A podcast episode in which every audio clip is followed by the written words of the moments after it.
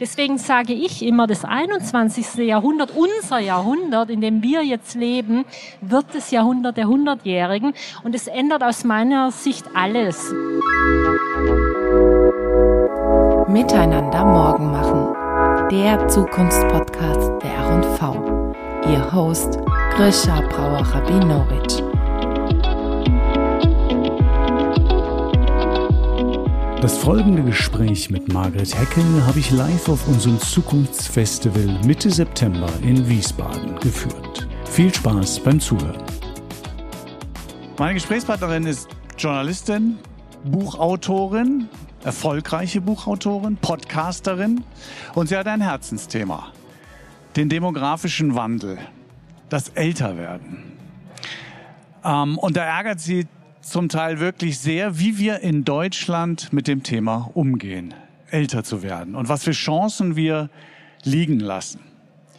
Sie hat vor 2 Jahren ein Projekt gestartet, das heißt Happy 100, in dem sie selbst rausfindet, wie ist es eigentlich, wenn ich 100 werde, wie lebe ich dann? Gar keine Utopie mehr. Und was sich in Politik, in Gesellschaft und auch in Unternehmen ändern muss, damit wir die Chancen nutzen, dass so viele Menschen viel älter werden und dass die Gruppe der Älteren eigentlich die größte Gruppe in Deutschland ist. Darüber spreche ich heute mit Margret Heckel. Herzlich willkommen, Margret. Schön, dass du da bist. Ja, ich freue mich sehr. Vielen herzlichen Dank für die Einladung. Super. So, wir richten uns hier noch kurz ein. Lass uns über das Alter reden, Margret. Gerne. Du beschäftigst dich ja total intensiv mit dem Thema, schreibst Bücher mit Titeln wie Die Midlife-Boomer, warum es nie spannender war, älter zu werden. Oder Aus Erfahrung gut, wie Ältere die Arbeitswelt erneuern. Wie hast du das Thema für dich entdeckt? Gab es da so einen Aha-Moment? Ja, den gab es und es war in den frühen 2000er Jahren, als das Thema schon mal unglaublich aktuell war. Und zwar wegen den Sozialversicherungen, Krankenversicherung, Pflegeversicherung, Rentenversicherung. Und damals hieß es, oh Gott, wir stehen vor einer Katastrophe. So viele ältere Menschen, ein Tsunami an Älteren. Und das können wir als Gesellschaft gar nicht überleben. Und das fand ich unglaublich ärgerlich, weil die Basis dessen ja ist, dass wir länger leben. Und dass wir länger leben. Und zwar jeder von uns, der uns jetzt heute zuhört, jeder und jede. Im statistischen Mittel wird uns jeden Tag 5 Stunden zusätzliche Lebenszeit geschenkt. Das macht in einem Jahrzehnt 2 bis 3 zusätzliche Lebensjahre. Und das wird eben dazu führen, dass viele von uns tatsächlich 100 Jahre werden können. Kannst du mal kurz sagen, weißt du auswendig, wenn heute ein Kind geboren wird, wie alt wird es statistisch? Jedes zweite Mädchen 100 Jahre. Jedes zweite Mädchen, was heute geboren wird, 100 Jahre? Ganz genau, ganz genau. Okay, das heißt, es werden 100.000 Millionen, jetzt geboren werden, werden 100 Jahre alt. Ganz genau, ganz genau. Und die Vereinigten Nationen trauen sich sogar, das vorherzusagen, wann im ersten Land dieser Welt 1 Million 100-Jähriger leben werden. Das ist wann und in welchem Land? Naja, das Land ist logisch eigentlich China, klar, das bevölkerungsreichste Land der Erde, 2069. 2069, auch nicht mehr so lange hin, ne? Nicht mehr so lange hin. Weil wenn die 100 sind, die sind ja 1969 dann geboren. Ganz genau, so ist es ja, so ist es. Und also meine Nichte zum Beispiel, die um die Jahrhundertwende, also die letzte geboren ist, die wird eben im Jahr 2099 selber 100 und dann haben wir in 5 Ländern dieser Erde jeweils mindestens 1 Million 100-Jähriger, in 2 Ländern sogar 2 und mehr Millionen 100-Jähriger. Deswegen sage ich immer, das 21. Jahrhundert, unser Jahrhundert, in dem wir jetzt leben, wird das Jahrhundert der 100-Jährigen. Und es ändert aus meiner Sicht alles, weil wenn ein 100-jähriges Leben eben nicht mehr exotisch ist, wo der Oberbürgermeister kommt. Mein Mann hat einen Opa, der 102 wurde und als der 100 wurde, war das ein Riesenauflauf. Alle kamen, großes Fest, der Oberbürgermeister brachte Glückwünsche. Dann wurde unser Opa Paul 101, dann kam er nochmal, dann wurde er 102, dann kam schon der nächste Oberbürgermeister, um zu gratulieren. Also, aber trotzdem exotisch. Klar, damals, es gab ja noch Zeiten, wo der Bundespräsident da Karten rausschickt, das ging jetzt gar nicht mehr. Das wird in Zukunft vollkommen normal. Ein 100-jähriges Leben als Regellebenszeit. Und ich finde, das ändert alles. Das ist unglaublich. Die Zahlen, die waren mir so auch nicht bewusst. Jetzt ist aber in Deutschland, hat man immer so ein bisschen das Gefühl, wir reden über das Älterwerden entweder ungerne oder wenn dann eher negativ. Ja? Du strahlst ja du strahlst ja nahezu dabei, wenn du darüber redest, dass wir alle so alt werden. Ich stelle mir gerade vor, ich gehe mit 65 Rente, habe noch 35 Jahre vor mir unter Umständen. Also ich jetzt nicht, werde wahrscheinlich nicht 100, aber wenn das dann so ist, da liegen Riesenchancen ja auch, sagst du. Deswegen strahlst du wahrscheinlich auch so. Und wir nutzen die überhaupt nicht. Ja, wo liegen denn die Chancen? Naja, die Chancen liegen darin, dass wir einfach so viele neue Dinge anfangen können, einfach Neues miteinander machen. Und wir sind eben in einer ganz historisch einmaligen Phase, weil diese Ausdehnung der Lebenserwartung natürlich schon im letzten Jahrhundert vor sich ging. Aber in dem 20. Jahrhundert waren die Zugewinne an Lebenserwartung vor allem dadurch bedingt, dass Babys länger überleben oder überhaupt überleben konnten, dass natürlich Hygiene, also die Erfindung des Kühlschranks, Pasteurisierung von Lebensmitteln und all diese Dinge. Das heißt, damals waren die Erfolge in der Verlängerung der Lebenserwartung am Anfang des Lebens. Jetzt aber sind die Erfolge in der Verlängerung der Lebenserwartung am Ende unseres Lebens. Und das bedeutet eben eine ganz neue Sicht auf Alter, auf die Art und Weise, wie unsere Körper sich verändern. Und unglaublich spannend, weil also diese Langlebigkeitsforschung in der Wissenschaft zum Beispiel sozusagen the new big thing ist, das große neue Megathema eigentlich, auf jeden Fall in den Vereinigten Staaten. Und es gibt dort Menschen, Wissenschaftler, Forscher, ernst zu nehmen, die zum Beispiel sagen, wir können das Alter insgesamt bekämpfen, weil wir die zellulären Prozesse des Alterns in den Griff kriegen können. Und wenn wir da nochmal drüber nachdenken, das ist nochmal ein Schritt weiter. Das würde praktisch bedeuten, dass wir unsere Alterung, also auch die Falten und alles, dass das Knie schmerzt, dass wir das in den Griff kriegen können. Dann haben wir nochmal einen komplett neuen Blick auf das Alter. Das ist aber noch Zukunftsmusik, oder? Ja, das ist noch ein bisschen Zukunftsmusik. Aber die Verlängerung der Lebenserwartung, die 5 Stunden, die uns täglich geschenkt werden, die sind real und die sind... Das ist durch Forschung, ja? Durch verbesserte Medizin und Genau. Die sind weltweit vollkommen eindeutig. Jetzt durch Corona hatten wir einen kleinen Rückschritt, der sich auch schon in den Zahlen ausdeutet. Aber wir werden ja hoffentlich jetzt nicht die nächsten 10 Jahre Corona haben. Irgendwann werden wir da auch das in den Griff kriegen, hoffe ich doch. Und was machen wir denn mit den vielen älteren Menschen? Weil die Gruppe wächst ja auch. Wenn ich das richtig weiß, es gibt immer weniger jüngere und immer mehr ältere Menschen. Das heißt, steckt da auch eine Chance drin, dieses Demografieproblem auch in der Arbeitswelt zu lösen, womöglich? Absolut. Es stecken ganz viele Chancen drin. Also tatsächlich ist so die Gruppe der 80-Plus-Jährigen ist die am schnellsten wachsende Demografie, wie wir so sagen, in Deutschland. Also die am schnellsten, also am dynamischsten wachsende Gruppe, nicht in absoluten Zahlen, aber in der Geschwindigkeit. Und es heißt, es führt eben dazu, dass wir aus meiner Sicht das Alter komplett neu erfinden müssen. Weil du hast jetzt auch immer gesagt, wir werden älter. Ich sag viel lieber, wir leben länger. Schon darin eben ein anderer Ausdruck ist. Wenn ich sage, wir werden älter oder ich werde älter, da klingt immer so mit, oh je, jetzt kommen die Zipperlein und mein Gedächtnis geht flöten und da und all diese Probleme. Die gibt's natürlich, die will ich nicht wegreden. Aber wenn ich sage, ich lebe länger oder wenn ich sogar sage, ich möchte 100 Jahre alt werden, was ich tatsächlich möchte, dann habe ich ja einen ganz anderen Blick auf die Dinge. Also ich bin 56 und wenn ich sage, ich will 100 werden, heißt es, ich habe noch 44 Jahre. Jetzt überleg mal, 44 Jahre, was in den letzten 44 Jahren in meinem Leben alles passiert ist. Und wenn ich mir jetzt vorstelle, was die nächsten 44 Jahre passieren kann, habe ich eben eine ganz andere Erzählung, wie wenn ich sage, oh, jetzt bin ich schon 56, mein Gott, noch 11 Jahre, bis ich dann mit 67 in Rente gehen kann und dann. Also sprich, es geht um dieses Altersbild.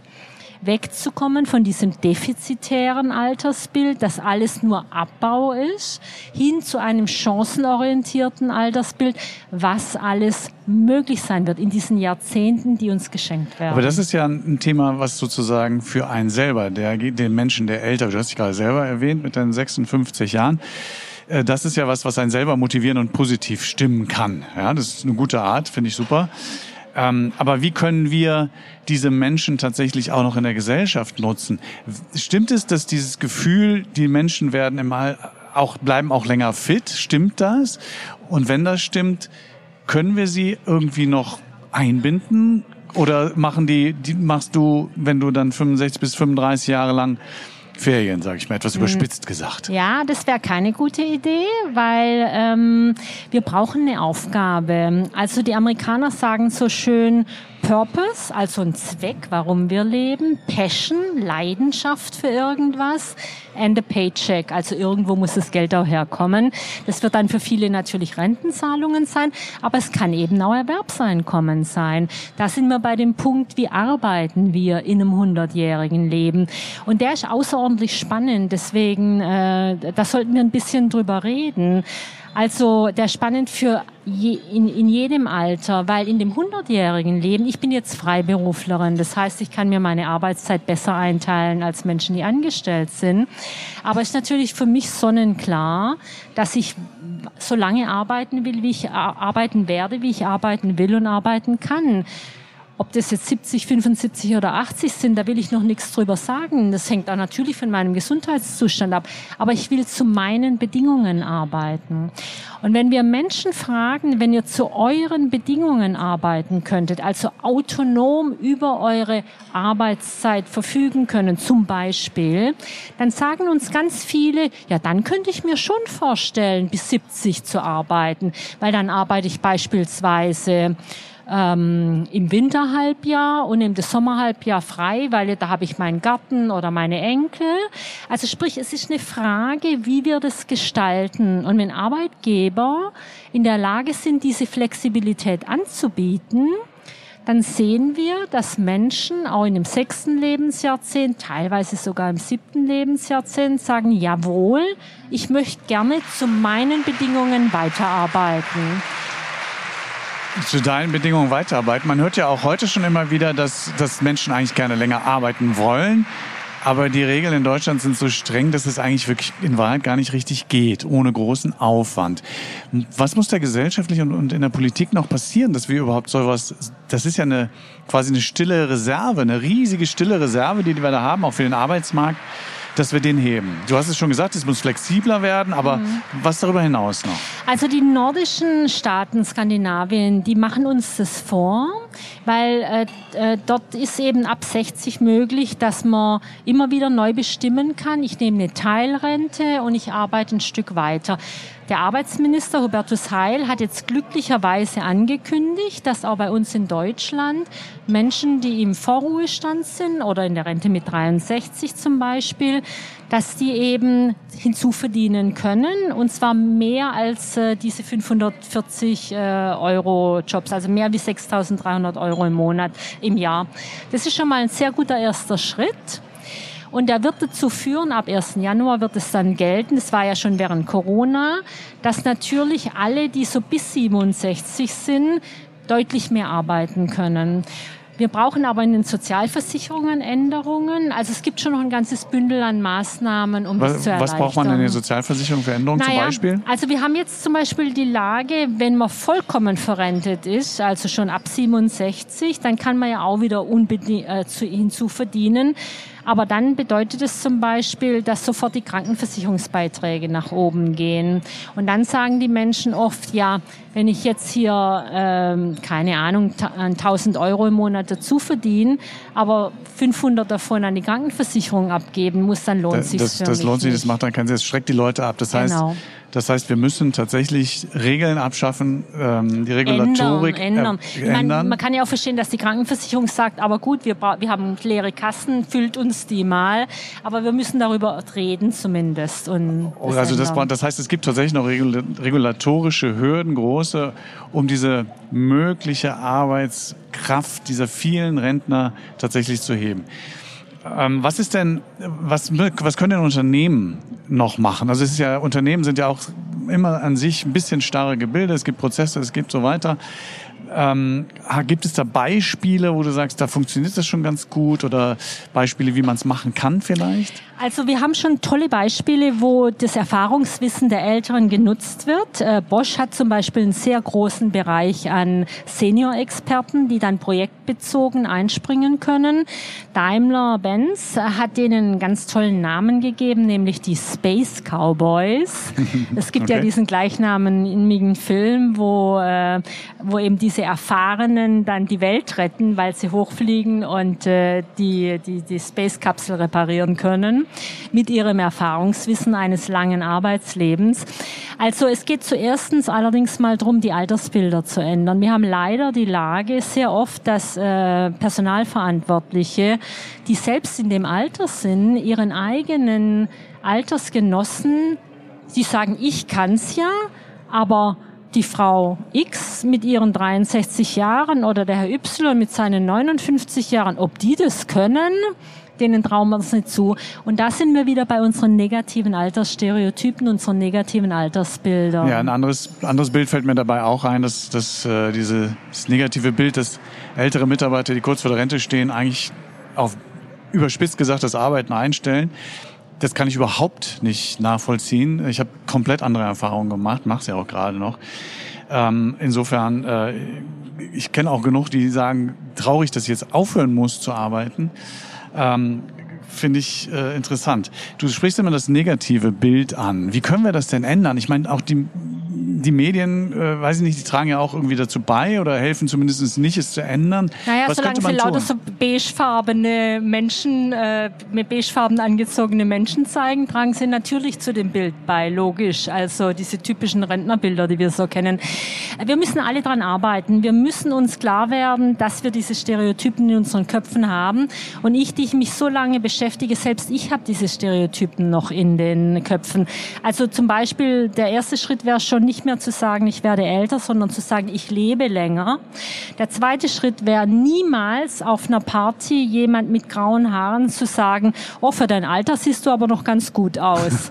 Weil das ist eben genau Altersstereotypen, ja. Sowas wie den Seniorenteller in Restaurants abschaffen, ja. Ja, Gott, ich meine, das hat ja eine finanzielle Komponente, da weiß ich jetzt nicht, ob wir damit anfangen müssten. Und wir brauchen natürlich einen generationenübergreifenden Push, weil nochmal auf das 100-jährige Leben. Das 100-jährige Leben hat für alle was, weil das hat für die Jüngeren genauso viel, weil es für sie bedeutet, dass diese Rush-Hour des Lebens entzerrt werden kann.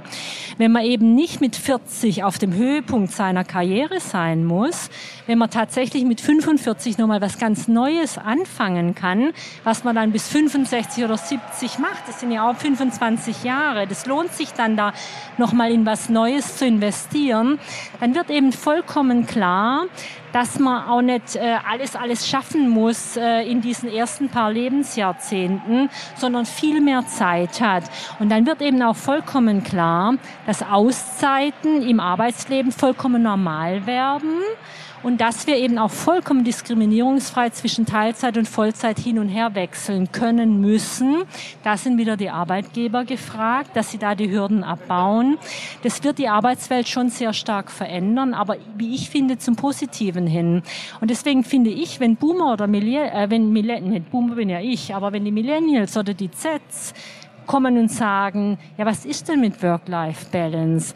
Dann haben die das vielleicht jetzt nicht das 100-jährige Leben im Kopf, aber unbewusst schon. Die wissen ja, dass sie länger leben, dass sie ihr Arbeitsleben anders gestalten müssen, um diese 100 Jahre gut zu leben. Und das ist ein totaler Fortschritt. Und da können wir gemeinsam kämpfen, jung und alt, alle zusammen. Jung und alt. Und Junge können ja auch sehr viel von Älteren lernen. Ja? Und umgekehrt. Und umgekehrt, genau. Ja. Man lernt nie aus, genau.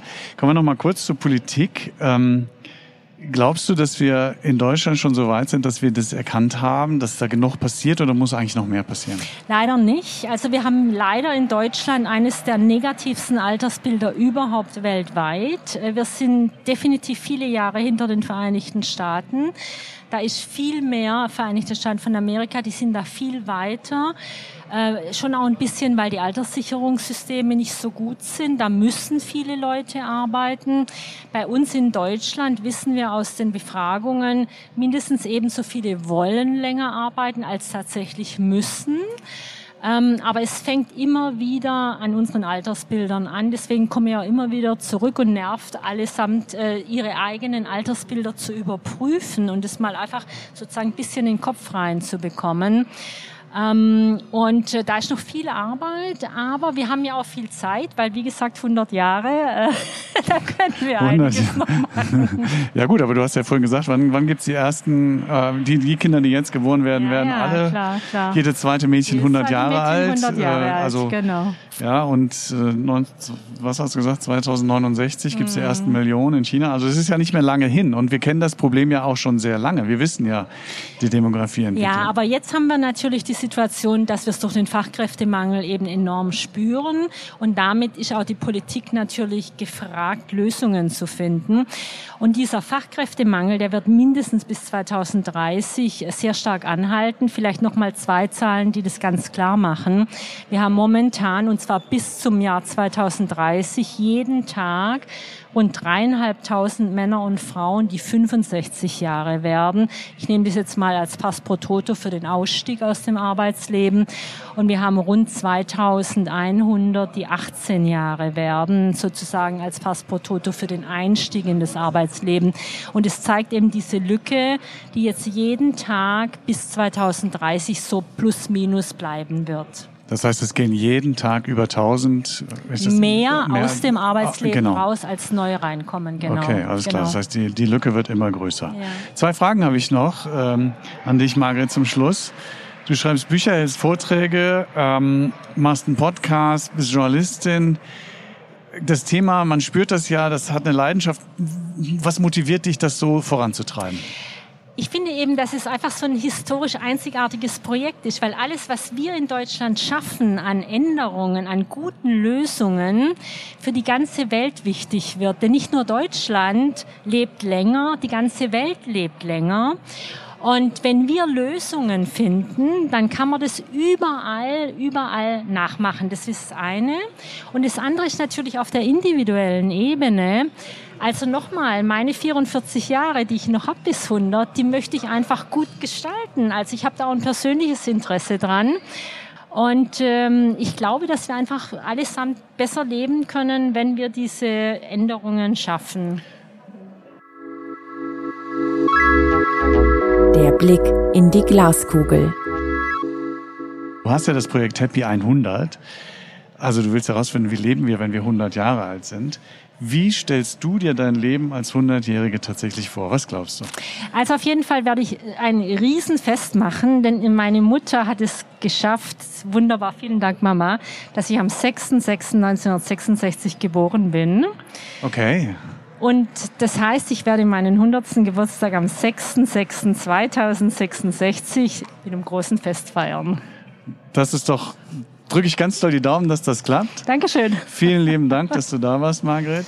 Vielen Dank fürs Zuhören. Alles Gute, viel Erfolg mit deinen Projekten und alles Gute. Bleib gesund. Dankeschön. Ja, und auch Ihnen danke fürs Zuhören. Ich hoffe, Sie haben ein bisschen was mitgenommen, vielleicht einen Denkanstoß bekommen, anders übers Altern nachzudenken, einen anderen Blick drauf zu kriegen. Ich glaube, jeder, der da einen anderen Blick kriegt, der hilft. Machen Sie es gut. Bleiben Sie gesund. Auf Wiedersehen.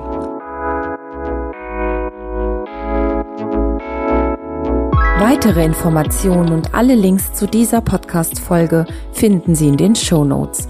Wenn Sie uns Feedback geben wollen, Fragen zu diesem Podcast haben oder uns einen Gast oder ein Thema vorschlagen möchten, dann können Sie uns gerne eine E-Mail schreiben an g-podcast@ruf.de. Abonnieren können Sie unseren Podcast Miteinander morgen machen auf Apple Podcasts, Spotify und allen weiteren gängigen Podcast-Plattformen. Wir freuen uns über Ihre Bewertungen.